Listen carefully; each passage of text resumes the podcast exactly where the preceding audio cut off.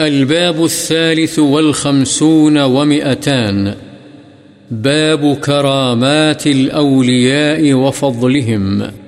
اولیاء کی کرامات اور ان کے شرف و فضل کا بیان. ألا إن أولياء الله لا خوف عليهم ولا هم يحزنون الذين آمنوا وكانوا يتقون. لهم البشرى في الحياة الدنيا وفي الآخرة. لا تبديل لكلمات الله، ذلك هو الفوز العظيم. اللہ تعالی نے فرمایا، آگاہ رہو، اللہ کے ولی، ان پر خوف ہوگا اور نہ وہ غمگین ہوں گے۔ ولی کون ہیں؟ وہ جو ایمان لائے اور اللہ سے ڈرتے رہے، ان کے لیے دنیا کی زندگی اور آخرت میں خوشخبری ہے۔ اللہ کی باتوں میں تبدیلی نہیں، یہ ہے بڑی کامیابی۔ وهزي إليك بجذع النخلة تساقط عليك رطبا جنيا۔ فكلي واشربي وقري عينا اور اللہ تعالی نے فرمایا اے مریم اس کھجور کے تنے کو اپنی طرف ہلا تجھ پر تازہ پکی ہوئی کھجوریں گریں گی چنانچہ کھا اور پی۔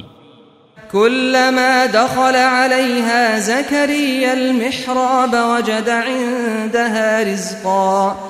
قال يا مريم أنى لك هذا؟ قالت هو من عند الله. إن الله يرزق من يشاء بغير حساب. نیز اللہ تعالی نے فرمایا، جب بھی زکریہ علیہ السلام اس کے یعنی مریم کے حجرے میں آتے تو اس کے پاس کھانے کی چیزیں پاتے۔ انہوں نے پوچھا، اے مریم، یہ تیرے پاس کہاں سے آئیں؟ انہوں نے کہا، یہ اللہ کے پاس سے آئی ہیں۔ بے شک اللہ تعالی جس کو چاہے، بے حساب روزی دیتا ہے۔ وَإِذِ اعْتَزَلْتُمُوهُمْ وَمَا يَعْبُدُونَ إِلَّا اللَّهَ فَأْوُوا إِلَى الْكَهْفِ يَنشُرْ لَكُمْ رَبُّكُمْ مِنْ رَحْمَتِهِ ينشر لكم ربكم من رحمته ويهيئ لكم من أمركم مرفقا وترى الشمس إذا طلعت تزاور عن كهفهم ذات اليمين وإذا غربت تقرضهم ذات الشمال وهم في فجوة منه نیز اللہ تعالی نے فرمایا، جب تم ان کافروں اور ان کے ان معبودوں سے الگ ہو گئے، جن کی وہ اللہ کو چھوڑ کر عبادت کرتے ہیں، تو اب غار کی طرف ٹھکانہ پکڑو، تمہارے لیے تمہارا رب اپنی رحمت پھیلا دے گا۔ اور تمہارے کام میں آسانی مہیا کر دے گا اور تو دیکھے گا سورج کو کہ جب وہ طلوع ہوتا ہے تو ان کے غار سے داہنی طرف کو ہو کر نکلتا ہے اور جب غروب ہوتا ہے تو بائیں طرف کو ان سے کترا کر نکل جاتا ہے۔ یعنی طلوع و غروب دونوں اوقات میں سورج کی حدت سے وہ محفوظ رہتے ہیں۔ وعن أبي محمد عبد الرحمن بن أبي بكر الصديق رضي الله عنهما أن أصحاب الصفة كانوا أناسا فقراء، وأن النبي صلى الله عليه وسلم قال مرة من كان عنده طعام اثنين فليذهب بثالث ومن كان عنده طعام أربعة فليذهب بخامس وبسادس أو كما قال وأن أبا بكر رضي الله عنه جاء بثلاثة وانطلق النبي صلى الله عليه وسلم بعشرة وأن أبا بكر تعشى عند النبي صلى الله عليه وسلم ثم لبث حتى صلى العشاء ثم رجع فجاء بعدما مضى من الليل ما شاء الله. قالت امرأته، ما حبسك عن أضيافك؟ قال، أوما عشيتهم؟ قالت، أبوا حتى تجيء، وقد عرضوا عليهم. قال فذهبت أنا فاختبأت. فقال، يا غنثر، فجدع وسب، وقال، كلوا هنيئا، والله لا أطعمه أبدا. قال، وأيم الله، ما كنا نأخذ من لقمة إلا ربا من أسفلها أكثر منها. حتى حتى شبعوا وصارت أكثر مما كانت قبل ذلك. فنظر إليها أبو بكر فقال لامرأته يا أخت بني فراس، ما هذا؟ قالت لا وقرة عيني، لهي الآن أكثر منها قبل ذلك بثلاث مرات. فأكل منها أبو بكر وقال إنما كان ذلك من الشيطان، يعني يمينه، ثم أكل منها لقمة، ثم حملها إلى النبي صلى الله عليه وسلم فأصبحت عنده، وكان بيننا وبين قوم عهد، فمضى الأجل. فتفرقنا اثني عشر رجلا مع كل رجل منهم أناس. الله أعلم كم مع كل رجل فأكلوا منها أجمعون. وفي رواية فحلف أبو بكر لا يطعمه، فحلفت المرأة لا تطعمه. فحلف الضيف أو الأضياف ألا يطعمه أو يطعموه حتى يطعمه. فقال أبو بكر، هذه من الشيطان. فدعا بالطعام فأكل وأكلوا. فجعلوا لا يرفعون لقمة إلا ربت من أسفلها أكثر منها. فقال فقال يا أخت بني فراس، ما هذا؟ فقالت وقرة عيني، إنها الآن لأكثر منها قبل أن نأكل. فأكلوا، وبعث بها إلى النبي صلى الله عليه وسلم، فذكر أنه أكل منها.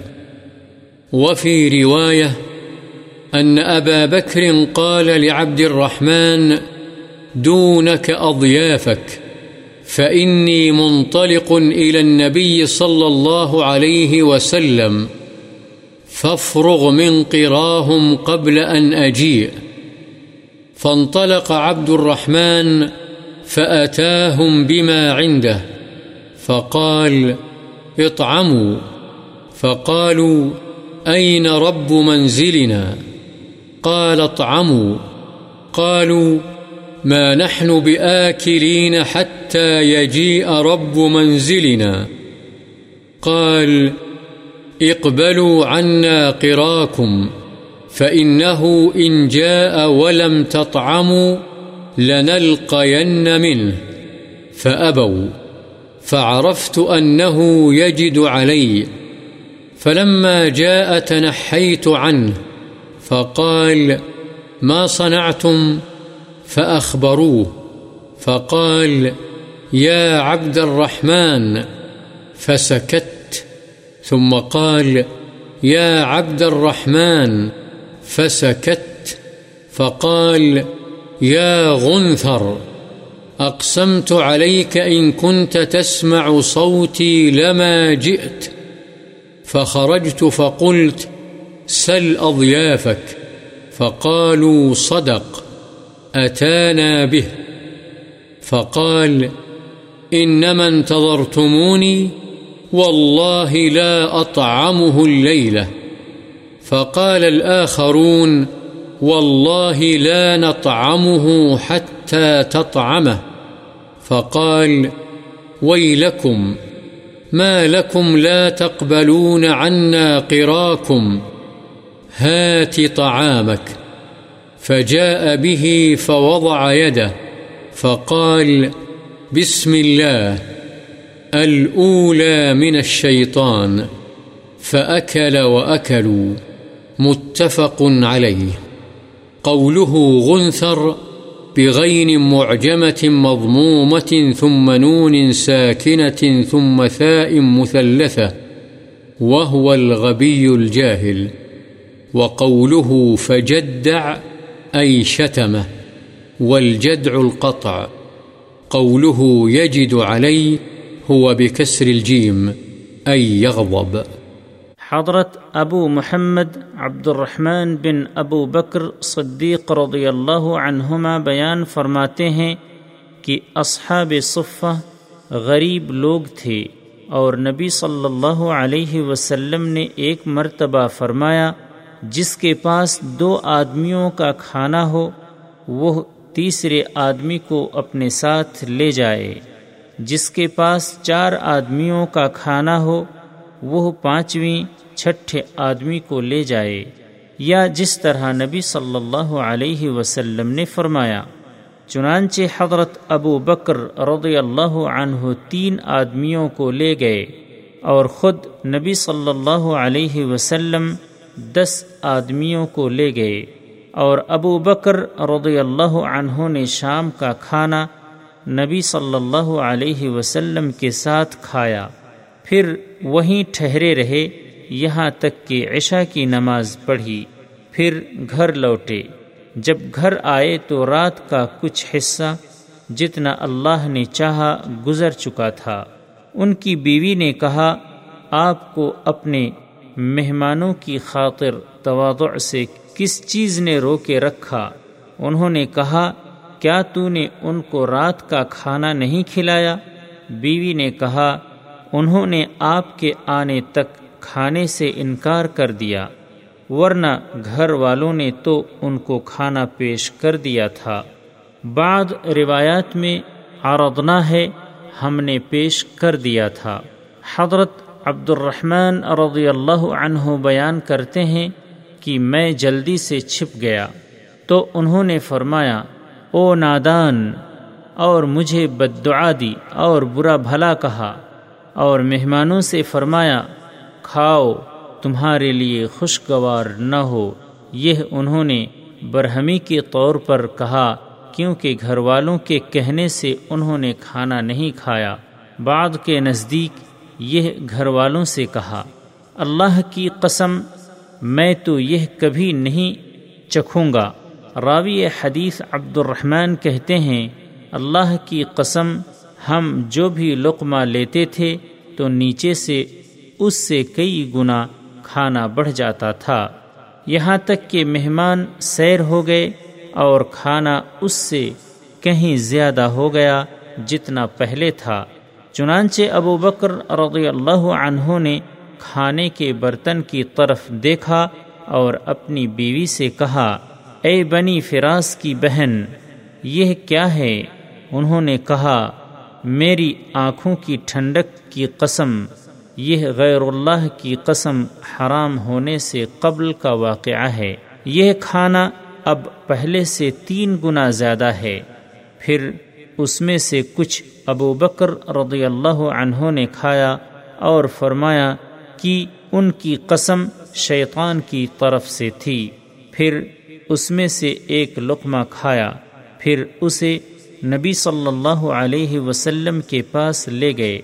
چنانچہ وہ کھانا صبح تک آپ کے پاس رہا اور اس زمانے میں ہمارے اور ایک قوم کے درمیان معاہدہ تھا۔ جس کی مدت ختم ہو چکی تھی اور ہم بارہ آدمی بطور نگران ادھر ادھر گئے ہوئے تھے۔ ہر آدمی کے ساتھ کچھ لوگ تھے۔ ہر آدمی کے ساتھ کتنے آدمی تھے یہ اللہ ہی جانتا ہے۔ ان سب نے وہ کھانا کھایا جو ایک پیالے میں نبی صلی اللہ علیہ وسلم کے پاس آیا تھا۔ ایک اور روایت میں ہے چنانچہ ابو بکر رضی اللہ عنہ نے قسم کھا لی کہ وہ کھانا نہیں کھائیں گے اور بیوی نے بھی نہ کھانے کی قسم کھا لی اور مہمان یا مہمانوں نے بھی قسم کھا لی کہ وہ بھی اس وقت تک کھانا نہیں کھائے گا یا نہیں کھائیں گے جب تک کہ ابو بکر رضی اللہ عنہ ان کے ساتھ نہ کھائیں۔ ابو بکر رضی اللہ عنہ نے کہا، یہ قسم شیطان کی طرف سے ہے اور کھانا منگوایا اور کھایا اور مہمانوں نے بھی کھایا۔ وہ جو لقمہ بھی اٹھاتے تھے تو نیچے سے وہ کئی حصے بڑھ جاتا تھا۔ انہوں نے اپنی بیوی کو مخاطب کر کے کہا، اے بنی فراس کی بہن، یہ کیا ماجرا ہے؟ تو انہوں نے کہا، میری آنکھ کی ٹھنڈک کی قسم، یہ اب یقیناً ہمارے کھانے سے قبل جتنا تھا اس سے بہت زیادہ ہے۔ چنانچہ انہوں نے کھایا اور اسے انہوں نے نبی صلی اللہ علیہ وسلم کو بھی بھیجا اور راوی نے بیان کیا کہ آپ نے بھی اس میں سے کھایا۔ ایک اور روایت میں ہے، حضرت ابو بکر رضی اللہ عنہ نے اپنے بیٹے عبد الرحمن سے کہا، تم اپنے مہمانوں کی دیکھ بھال کرو۔ میں نبی صلی اللہ علیہ وسلم کی خدمت میں جا رہا ہوں۔ تم میرے آنے تک ان کی مہمان نوازی سے فارغ ہو جانا۔ چنانچہ عبد الرحمن اندر گئے اور جو کچھ تھا مہمانوں کے سامنے لا کر رکھ دیا اور عرض کیا، کھاؤ۔ مہمانوں نے کہا، ہمارے گھر والے کہاں ہیں؟ عبد الرحمن نے کہا، آپ کھانا کھائیں۔ انہوں نے کہا جب تک گھر والے یعنی ابو بکر نہ آ جائیں، ہم کھانا نہیں کھائیں گے۔ عبد الرحمن نے کہا، آپ لوگ ہماری طرف سے اپنی مہمان نوازی قبول کریں۔ اس لیے کہ اگر وہ یعنی گھر والے ابو بکر آ گئے جبکہ آپ لوگوں نے کھانا نہیں کھایا ہوگا، تو ہمیں ان کا عتاب سہنا پڑے گا۔ لیکن انہوں نے کھانے سے انکار کر دیا۔ میں نے جان لیا کہ وہ یعنی والد صاحب مجھ سے ناراض ہوں گے۔ چنانچہ جب وہ تشریف لائے تو میں ڈرتے ہوئے ان سے ایک طرف ہو گیا۔ انہوں نے پوچھا، تم لوگوں نے کیا کیا؟ تو انہوں نے بتلایا، انہوں نے یعنی ابو بکر نے آواز دی، اے عبد الرحمن میں خاموش رہا۔ انہوں نے پھر آواز دی، اے عبد الرحمن میں پھر بھی خاموش رہا۔ انہوں نے کہا، اے نادان بچے، میں تجھے قسم دیتا ہوں کہ اگر تو میری آواز سن رہا ہے تو چلا آ۔ چنانچہ میں نکل کر آیا اور کہا، آپ اپنے مہمانوں سے پوچھ لیں کہ ہم نے کوئی کوتاہی نہیں کی۔ انہوں نے کہا عبد الرحمن نے سچ کہا ہے، یہ ہمارے پاس کھانا لایا تھا۔ حضرت ابو بکر نے فرمایا، تو تم میرے انتظار میں رہے، اللہ کی قسم، میں آج کی رات کھانا نہیں کھاؤں گا۔ چنانچہ دوسروں نے بھی کہا، اللہ کی قسم، جب تک آپ نہیں کھائیں گے، ہم بھی نہیں کھائیں گے۔ تب آپ نے فرمایا، افسوس ہے تم پر، تمہیں کیا ہے؟ تم ہماری مہمان نوازی قبول نہیں کرتے؟ لاؤ اپنا کھانا۔ چنانچہ عبد الرحمن کھانا لایا، آپ نے اس میں ہاتھ ڈال کر فرمایا، شروع اللہ کے نام سے۔ پہلی حالت جس میں غصے سے قسم کھائی شیطان کی طرف سے تھی۔ چنانچہ آپ نے بھی کھایا اور باقی سب نے بھی کھانا کھایا۔ بخاری و مسلم۔ وعن رضی اللہ عنہ قال قال رسول الله صلى الله عليه وسلم، لقد كان فيما قبلكم من الأمم ناس محدثون، فإن يك في أمتي أحد فإنه عمر. رواه البخاري ورواه مسلم من رواية عائشة. وفي روايتهما قال ابن وهب، محدثون أي ملهمون. حضرت ابو حریرہ رضی اللہ عنہ سے روایت ہے، رسول اللہ صلی اللہ علیہ وسلم نے فرمایا، تم سے پہلے جو امتیں ہوئیں، ان میں کچھ لوگ محدث ہوتے تھے۔ اگر میری امت میں بھی کوئی محدث ہوتا، تو وہ عمر ہوتے۔ اس حدیث کو بخاری نے روایت کیا ہے اور مسلم نے اسے حضرت عائشہ رضی اللہ عنہ کی روایت سے بیان کیا ہے اور ان دونوں روایتوں میں ہے کہ ابن وہب نے کہا، محدثون کے معنی ہیں الہام یافتہ۔ وعن جابر بن سمرة رضي الله عنه قال شكى أهل الكوفة سعدا يعني ابن أبي وقاص رضي الله عنه إلى عمر بن الخطاب رضي الله عنه فعزله واستعمل عليهم عمارا فشكوا حتى ذكروا أنه لا يحسن يصلي فأرسل إليه فقال يا أبا إسحاق، إن هؤلاء يزعمون أنك لا تحسن تصلي فقال، أما أنا والله، فإني كنت أصلي بهم صلاة رسول الله صلى الله عليه وسلم، لا أخرم عنها، أصلي صلاة العشاء، فأركض في الأوليين وأخف في الأخريين.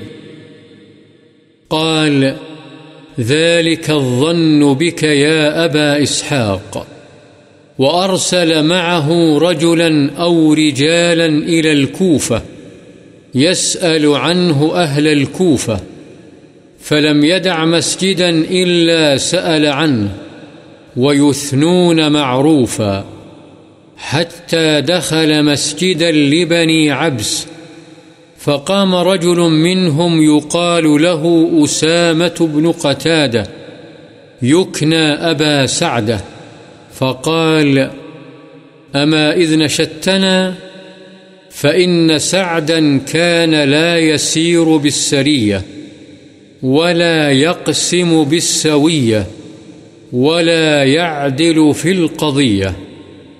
قال سعد أما والله لأدعون بثلاث. اللهم إن كان عبدك هذا كاذبا قام رياء وسمعة فأطل عمره وأطل فقره وعرضه للفتن. وكان بعد إذا سئل يقول شيخ كبير مفتون أصابتني دعوة سعد. قال عبد الملك بن عمير الراوي عن جابر بن سمرة، فأنا رأيته بعد قد سقط حاجباه على عينيه من الكبر، وإنه ليتعرض للجواري في الطرق فيغمزهن. متفق عليه. حضرت جابر بن سمر رضی اللہ عنہما بیان فرماتے ہیں کہ اہل کوفہ نے حضرت عمر بن خطاب رضی اللہ عنہ سے حضرت سعد بن ابی وقاص رضی اللہ عنہ کی شکایت کی۔ چنانچہ حضرت عمر نے انہیں کوفے کی گورنری سے معزول کر دیا اور ان پر حضرت عمار رضی اللہ عنہ کو گورنر مقرر فرما دیا۔ اہل کوفہ نے حضرت سعد کی شکایت میں یہاں تک بیان کیا کہ یہ تو نماز بھی صحیح طریقے سے نہیں پڑھاتے۔ چنانچہ حضرت عمر رضی اللہ عنہ نے ان کی طرف پیغام بھیجا اور کہا، اے ابو اسحاق، یہ لوگ گمان کرتے ہیں کہ تم نماز بھی صحیح نہیں پڑھاتے تھے۔ حضرت سعد رضی اللہ عنہ نے فرمایا، میں تو اللہ کی قسم، ان کو رسول اللہ صلی اللہ علیہ وسلم جیسی نماز پڑھاتا تھا۔ میں اس میں کوئی کمی نہیں کرتا تھا۔ میں عشاء کی نماز پڑھاتا تو پہلی دو رکعتوں میں قیام لمبا کرتا اور پچھلی رکعتوں میں مختصر۔ حضرت عمر رضی اللہ عنہ نے فرمایا، اے ابو اسحاق، تمہارے متعلق یہی گمان تھا۔ اور ان کے ساتھ ایک آدمی یا چند آدمی کوفے بھیجے تاکہ وہ حضرت سعد کی بابت اہل کوفہ کی رائے معلوم کریں۔ چنانچہ انہوں نے کوفے کی ہر مسجد میں جا کر ان کی بابت پوچھا۔ سب نے ان کی تعریف کی، حتیٰ کہ وہ بنو عبس کی مسجد میں آئے تو وہاں کے نمازیوں میں سے ایک شخص کھڑا ہوا، اسے اسامہ بن قطادہ کہا جاتا تھا اور اس کی کنیت ابو سعدہ تھی۔ اس نے کہا جب آپ نے ہمیں قسم دلائی ہے تو عرض یہ ہے کہ سعد لشکر کے ساتھ جہاد کے لیے نہیں جاتے تھے۔ مال غنیمت کی تقسیم میں برابری نہیں کرتے تھے اور فیصلہ کرنے میں انصاف سے کام نہیں لیتے تھے۔ حضرت سعد رضی اللہ عنہ نے فرمایا، اللہ کی قسم، میں بھی تین باتوں کی دعا ضرور کروں گا۔ اے اللہ اگر تیرا یہ بندہ جھوٹا ہے اور ریاکاری اور شہرت کی خاطر کھڑا ہوا ہے، تو اس کی عمر لمبی کر، اس کی غربت و ناداری میں اضافہ کر اور اسے فتنوں کا نشانہ بنا دے۔ چنانچہ ایسا ہی ہوا، اس کے بعد جب اس سے پوچھا جاتا تو وہ کہتا، بہت بوڑھا اور فتنوں میں مبتلا ہوں۔ مجھے سعد کی بد دعا لگ گئی ہے۔ حضرت جابر بن سمر رضی اللہ عنہما سے روایت کرنے والے راوی عبد الملک بن عمیر کہتے ہیں، میں نے اسے بعد میں دیکھا تھا۔ بڑھاپے کی وجہ سے اس کے دونوں ابرو اس کی آنکھوں پر گر پڑے تھے اور وہ راستوں میں لڑکیوں سے تعرض یعنی چھیڑ چھاڑ کرتا اور انہیں اشارے کرتا تھا بخاری و مسلم۔ وعن عروة بن الزبير أن سعيد بن زيد بن عمرو بن نفيل رضي الله عنه خاصمته أروى بنت أوس إلى مروان بن الحكم وادعت أنه أخذ شيئا من أرضها فقال سعيد أنا كنت آخذ من أرضها شيئا بعد الذي سمعت من رسول الله صلى الله عليه وسلم قال، ماذا سمعت من رسول الله صلى الله عليه وسلم؟ قال، سمعت رسول الله صلى الله عليه وسلم يقول من أخذ شبرا من الأرض ظلما طوقه إلى سبع أراضين. فقال له مروان، لا أسألك بينة بعد هذا. فقال سعيد، اللهم إن كانت كاذبة فأعم بصرها واقتلها في أرضها. قال فما ماتت حتى ذهب بصرها وبينما هي تمشي في أرضها، إذ وقعت في حفرة فماتت. متفق عليه. وفي رواية لمسلم عن محمد بن زيد بن عبد الله بن عمر بمعناه، وأنه رآها عمياء تلتمس الجدر. تقول أصابتني دعوة سعيد وأنها مرت على بئر في الدار التي خاصمته فيها فوقعت فيها فكانت قبرها. حضرت عروہ بن زبیر رحمہ اللہ بیان کرتے ہیں کہ حضرت سعید بن زید بن عمر بن نفیل رضی اللہ عنہ سے عروہ بن اوس نے جھگڑا کیا اور حضرت مروان بن حکم والی مدینہ تک اپنی شکایت پہنچائی اور اس نے دعویٰ کیا کہ سعید نے اس کی کچھ زمین غصب کر لی ہے۔ حضرت سعید رضی اللہ عنہ نے کہا، کیا میں رسول اللہ صلی اللہ علیہ وسلم سے وعید سننے کے بعد اس کی زمین کا کچھ حصہ غصب کر لیتا۔ حضرت مروان رحمہ اللہ نے پوچھا، تم نے رسول اللہ صلی اللہ علیہ وسلم سے کیا وعید سنی ہے؟ انہوں نے کہا، میں نے رسول اللہ صلی اللہ علیہ وسلم کو فرماتے ہوئے سنا، جس نے ناجائز طریقے سے کسی کی ایک بالشت زمین بھی ہتھیا لی، تو اسے قیامت والے دن سات زمینوں کا طوق پہنایا جائے گا۔ یہ سن کر حضرت مروان رحمہ اللہ نے ان سے کہا، اس کے بعد میں تم سے کوئی دلیل طلب نہیں کروں گا۔ چنانچہ حضرت سعید رضی اللہ عنہ نے اس عورت کے لیے بد دعا فرمائی، اے اللہ، اگر یہ عورت جھوٹی ہے تو اس کی آنکھوں کی بینائی ختم کر دے اور اس کو اس کی زمین ہی میں موت دے۔ حضرت عروہ رحمہ اللہ بیان فرماتے ہیں کہ مرنے سے پہلے اس کی بینائی چلی گئی اور ایک دفعہ وہ اپنی زمین میں چل رہی تھی کہ ایک گڑھے میں گر گئی اور اس میں مر گئی۔ بخاری و مسلم۔ اور مسلم کی ایک روایت جو محمد بن زید بن عبداللہ بن عمر سے اسی کے ہم معنی منقول ہے۔ اس میں ہے کہ محمد بن زید راوی حدیث نے اس عورت کو نابینا اور دیواریں ٹٹولتے ہوئے دیکھا۔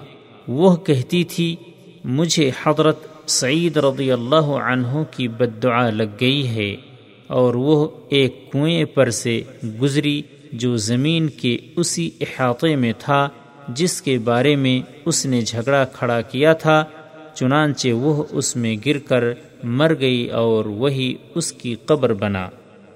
وعن جابر بن عبد الله رضي الله عنهما قال، لما حضرت أحد دعاني أبي من الليل فقال، ما أراني إلا مقتولا في أول من يقتل من أصحاب النبي صلى الله عليه وسلم.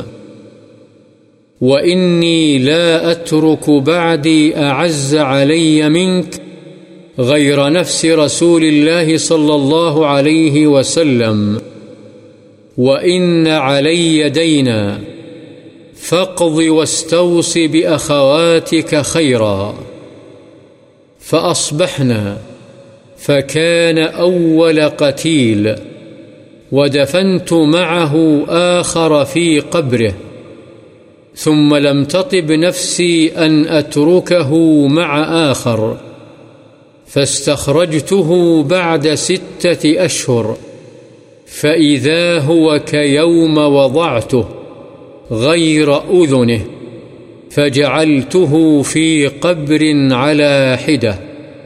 رواه البخاري. حضرت جابر بن عبداللہ رضی اللہ عنہما بیان فرماتے ہیں کہ جب احد کی جنگ برپا ہوئی تو میرے والد حضرت عبداللہ نے رات کے وقت مجھے بلایا اور فرمایا، مجھے یوں لگتا ہے کہ نبی صلی اللہ علیہ وسلم کے ساتھیوں میں سے جو پہلے شہید ہوں گے، میں بھی انہی میں سے ہوں گا اور میں اپنے بعد رسول اللہ صلی اللہ علیہ وسلم کی ذات کے علاوہ ایسا کوئی شخص چھوڑ کر نہیں جا رہا ہوں جو مجھے تجھ سے زیادہ عزیز ہو۔ اور یاد رکھنا کہ میرے ذم قرض ہے، اسے ادا کرنا اور اپنی بہنوں کے ساتھ بھلائی کرنا۔ چنانچہ جب ہم نے صبح کی تو پہلے شہید ہونے والے وہی تھے اور میں نے ان کے ساتھ ایک اور شخص کو بھی قبر میں دفن کیا۔ پھر میرا نفس اس بات پر مطمئن نہ ہوا کہ میں ان کو دوسرے آدمی کے ساتھ ہی رہنے دوں۔ چنانچہ میں نے چھ مہینے کے بعد ان کو قبر سے نکال لیا تو وہ کانوں کے سوا اسی طرح تھے جیسے قبر میں رکھے جانے والے دن تھے۔ پھر میں نے ان کو ایک علاحدہ قبر میں رکھا۔ بخاري وعن أنس رضي الله عنه أن رجلين من أصحاب النبي صلى الله عليه وسلم خرج من عند النبي صلى الله عليه وسلم في ليلة مظلمة ومعهما مثل المصباحين بين أيديهما فلما افترقا صار مع كل واحد منهما واحد حتى أتى أهله. رواه البخاري من طرق. وفي بعضها أن الرجلين أسيد بن حضير وعباد بن بشر رضي الله عنهما. حضرت انس رضی اللہ عنہ بیان فرماتے ہیں کہ نبی صلی اللہ علیہ وسلم کے صحابہ میں سے دو آدمی ایک اندھیری رات میں نبی صلی اللہ علیہ وسلم کے پاس سے نکلے اور ان دونوں کے ساتھ ان کے آگے آگے چراغ جیسی کوئی چیز تھی۔ چنانچہ جب دونوں ایک دوسرے سے جدا ہوئے تو ان میں سے ہر ایک کے ساتھ ایک ایک چراغ تھا۔ یہاں تک کہ ہر ایک اپنے اپنے گھر پہنچ گیا۔ بخاری نے اسے کئی سندوں سے بیان کیا ہے۔ ان میں سے بعد میں ہے کہ یہ دو آدمی اسید بن حضیر اور عباد بن بشر رضی اللہ عنہما تھے۔ وعن ابی حریرت رضی اللہ عنہ قال بعث رسول الله صلى الله عليه وسلم عشرة رهط عينا سرية، وأمر عليهم عاصم بن ثابت الأنصاري رضي الله عنه، فانطلقوا حتى إذا كانوا بالهدأة بين عسفان ومكة، ذكروا لحي من هذيل يقال لهم بنو لحيان، فنفروا إليهم بقريب من مئة رجل رام، فاقتصوا آثارهم، فلما أحس بهم عاصم وأصحابه لجأوا إلى موضع فأحاط بهم القوم، فقالوا انزلوا، فأعطوا بأيديكم.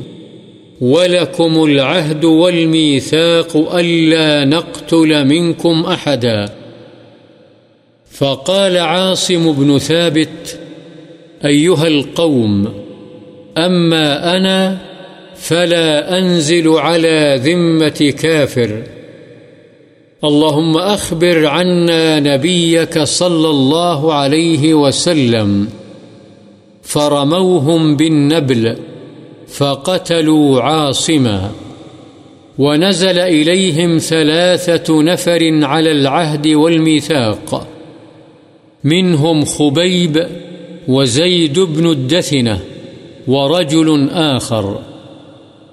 فلما استمكنوا منهم أطلقوا أوتار قسيهم فربطوهم بها.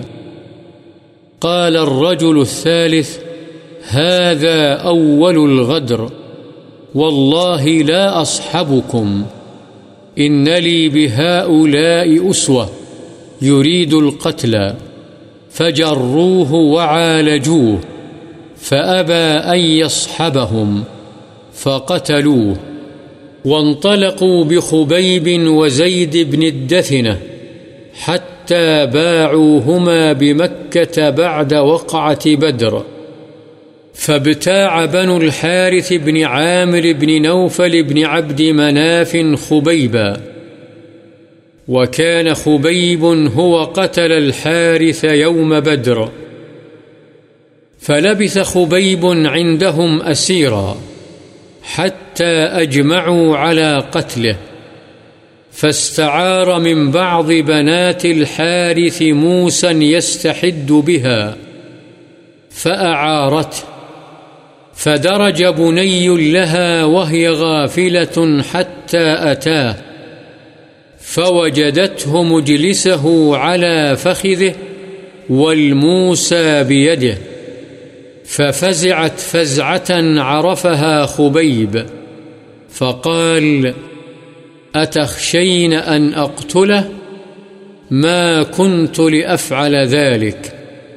قالت والله ما رأيت أسيرا خيرا من خبيب. فوالله لقد وجدته يوما يأكل قطفا من عنب في يده، وإنه لموثق بالحديد. وما بمكة من ثمرة. وكانت تقول إنه لرزق رزقه الله خبيبا.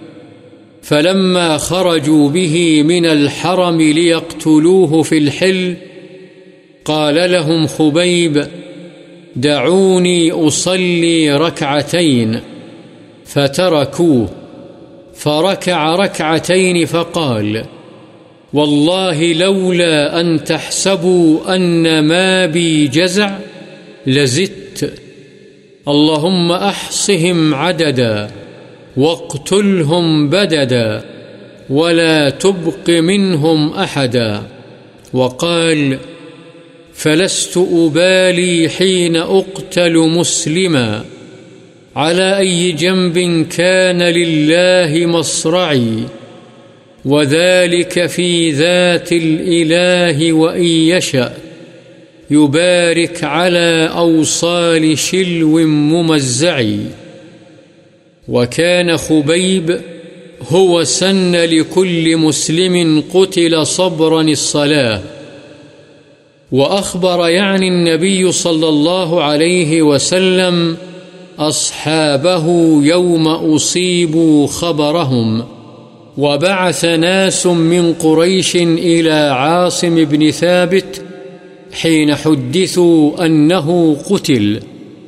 أن يؤتوا بشيء منه يعرف، وكان قتل رجلا من عظمائهم، فبعث الله لعاصم مثل الظلة من الدبر، فحمته من رسلهم، فلم يقدروا أن يقطعوا منه شيئا. رواه البخاري. قوله الهدأة موضع.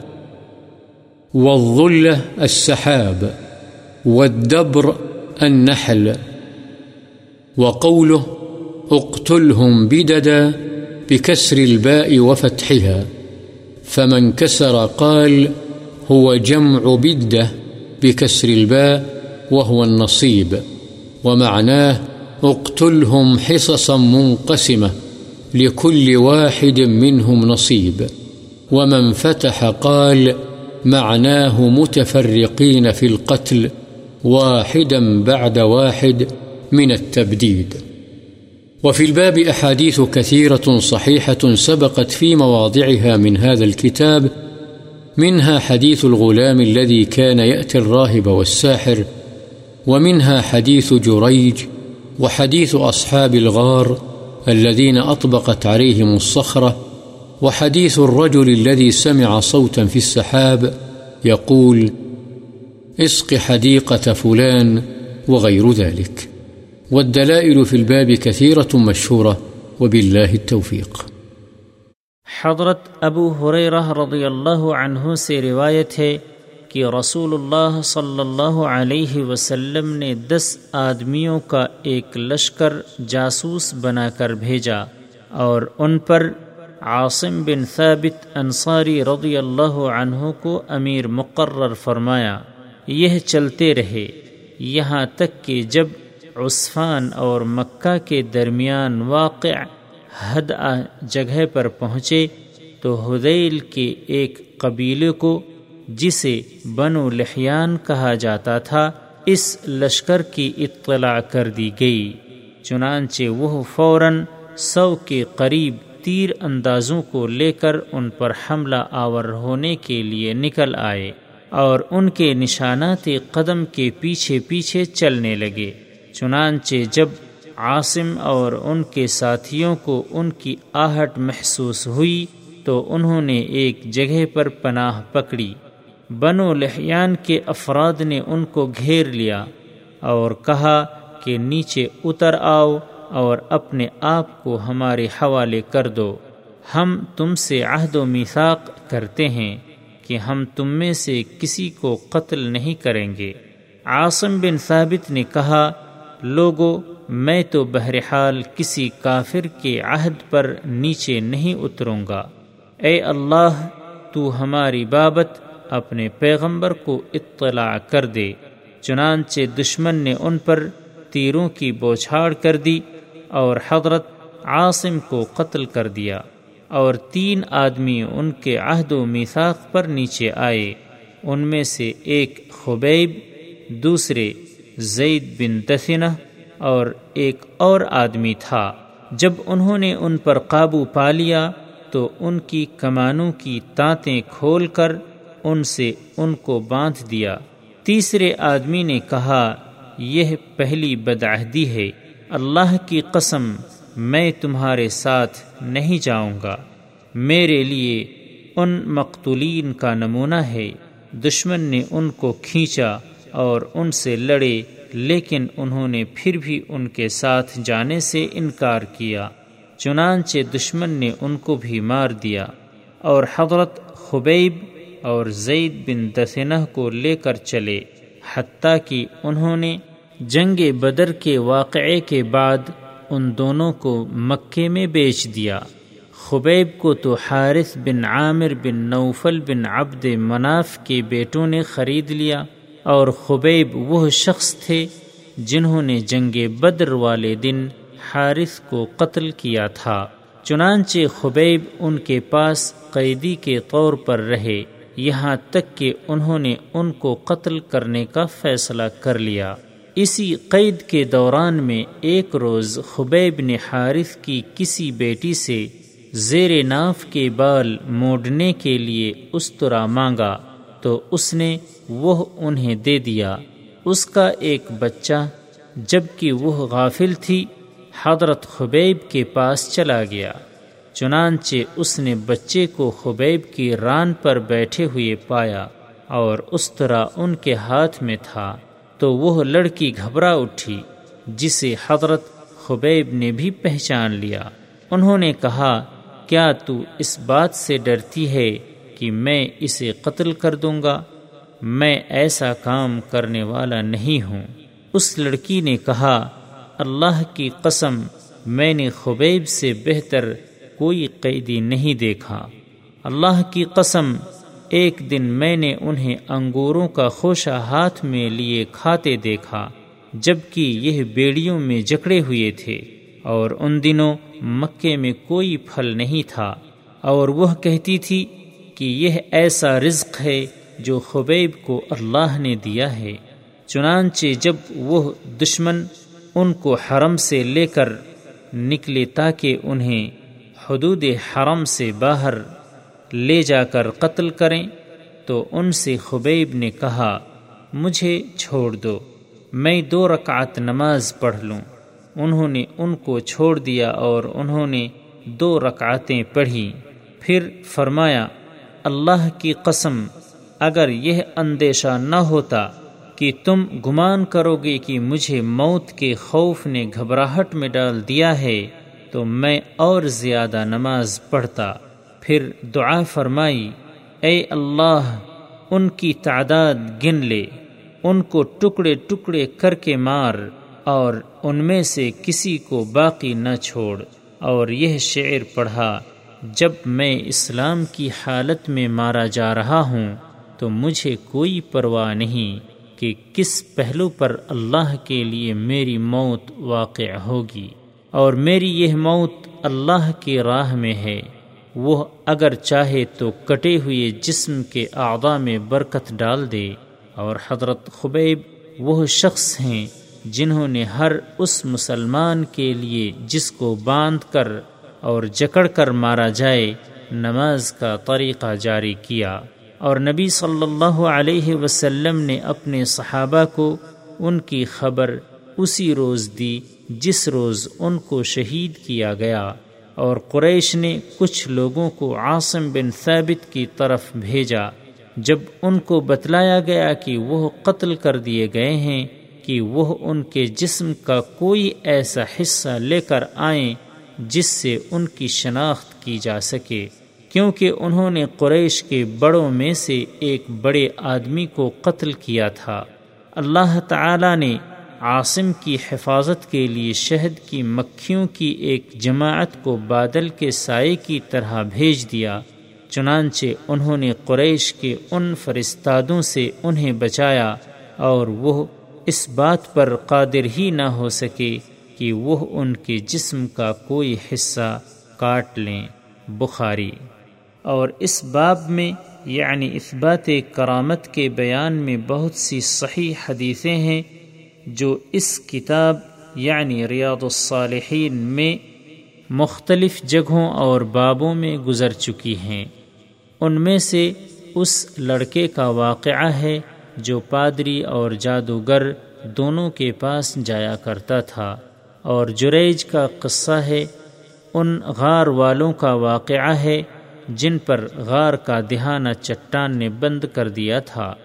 اور اس آدمی کا واقعہ ہے جس نے بادلوں میں سے ایک آواز سنی تھی کہ فلاں کے باغ کو سیراب کر اور ان کے علاوہ دیگر واقعات اور اس مسئلہ میں دلائل کثرت سے ہیں اور مشہور ہیں وہ باللہ التوفیق۔